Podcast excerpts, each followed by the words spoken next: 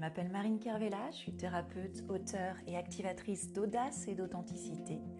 Ma mission est de contribuer à la transformation de femmes éveillées pour élever leur puissance intérieure et se libérer du patriarcat et l'éducation traditionnelle.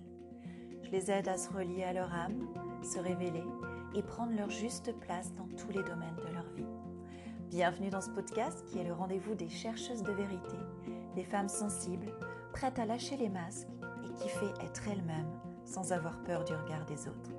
Vous découvrirez des messages inspirants afin de vous permettre d'oser être encore plus authentique, vivante, vibrante, libre et audacieuse. Alors installez-vous confortablement et c'est parti pour l'épisode du jour. Hello les chercheuses de vérité, aujourd'hui je vais vous parler d'empathie, d'hyper-empathie et d'intuition l'empathie peut vraiment être une intuition, ce qu'on appelle l'intuition psychique. Il y, a, différents types d'intuition. On peut parler d'intuition émotionnelle, d'intuition rationnelle, d'intuition psychique et d'intuition spirituelle. L'empathie rentre dans cette euh, catégorie d'intuition psychique. L'intuition psychique, c'est quand je sais quelque chose, c'est quand, euh, avec mon empathie, je reçois des informations euh, que, je peux, que je peux lire à, l'intérieur de quelqu'un. Je peux sentir l'émotion de quelqu'un. Et très souvent, on parle de personnes qui sont comme des éponges à émotions. Alors peut-être que vous vous reconnaissez là-dedans, des éponges à émotions et des éponges à énergie. Très souvent, c'est épuisant en fait, et que finalement cette intuition psychique, euh, on ne considère pas ça comme étant un, atout, un don, euh, un avantage. Euh, au contraire, ça, ça pèse, c'est fatigant. Pourquoi? Parce que en réalité, on parle d'éponges à émotions et à énergie qui ont l'impression d'absorber tout ça. Mais finalement, c'est pas vraiment qu'on absorbe les choses, c'est qu'on rentre en résonance avec les énergies et les émotions des autres. Ça veut dire que on perçoit plus les énergies négatives et positives quand on vibre avec des émotions et des énergies de même niveau. C'est-à-dire qu'on va ressentir davantage si une personne est triste, et dans la peur, et dans une énergie sombre. Si nous, c'est aussi dominant en nous, qu'on en ait conscience ou non. Et ce qu'il y a, c'est que quand on est hyper empathique, on passe notre temps à être totalement tourné vers ce qui nous entoure.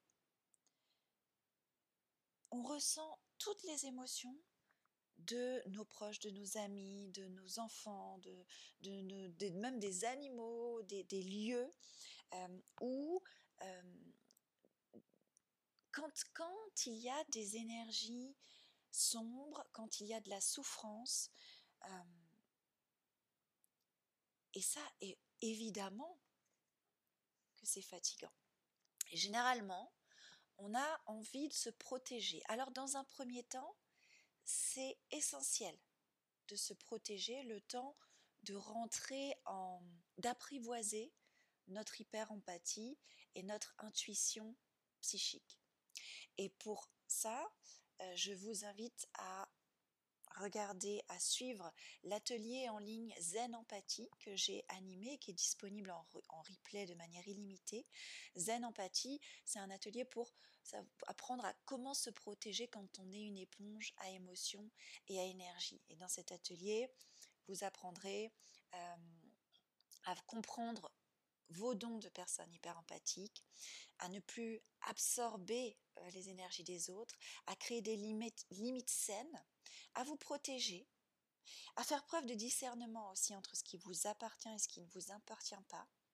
Vous apprendrez aussi à, décharger, à purifier les énergies qui vous pèsent, et puis comment nourrir votre énergie et maintenir votre espace intérieur en paix.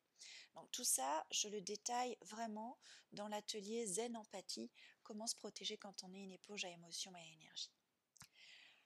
Une fois que ça c'est maîtrisé et qu'on a commencé à, à comprendre notre façon de fonctionner et d'être en relation, et à comprendre nos émotions et notre monde intérieur aussi, il est plus nécessaire de se protéger coûte que coûte. La meilleure façon de se protéger, finalement, c'est de rester dans votre corps. C'est incroyable le nombre de fois où on pense aux autres. Et que finalement, on vit plus la vie des autres, on projette davantage sur les autres ce qu'ils peuvent ressentir, ce qu'ils peuvent vivre, ce qu'ils peuvent penser, plutôt qu'à vivre notre vie.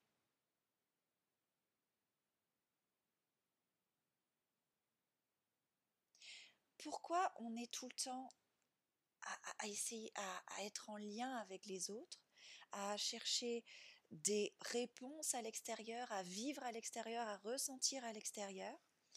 Bah Parce que, enfant, on nous a certainement appris que nos propres émotions, notre propre monde intérieur n'étaient pas valables, n'étaient pas fiables, n'étaient pas entendable, il n'avait pas sa place. Peut-être même qu'on a subi des traumatismes ou des humiliations, des euh, maltraitances physiques ou psychologiques. Et que du coup, on a commencé à se méfier des autres, de l'environnement extérieur, des relations, de ce qu'on ne connaît pas. Et du coup, on est rentré en une espèce d'hyper-vigilance pour aller vérifier que l'autre, est-ce que c'est un ennemi ou non? Est-ce que cette situation est une menace ou non? Et cette hyper-vigilance fait que on essaye de savoir ce que pense l'autre très inconsciemment. On a développé cette capacité chez nous. On a besoin de savoir ce que pense l'autre, ce que ressent l'autre. On a besoin d'avoir des informations sur notre environnement,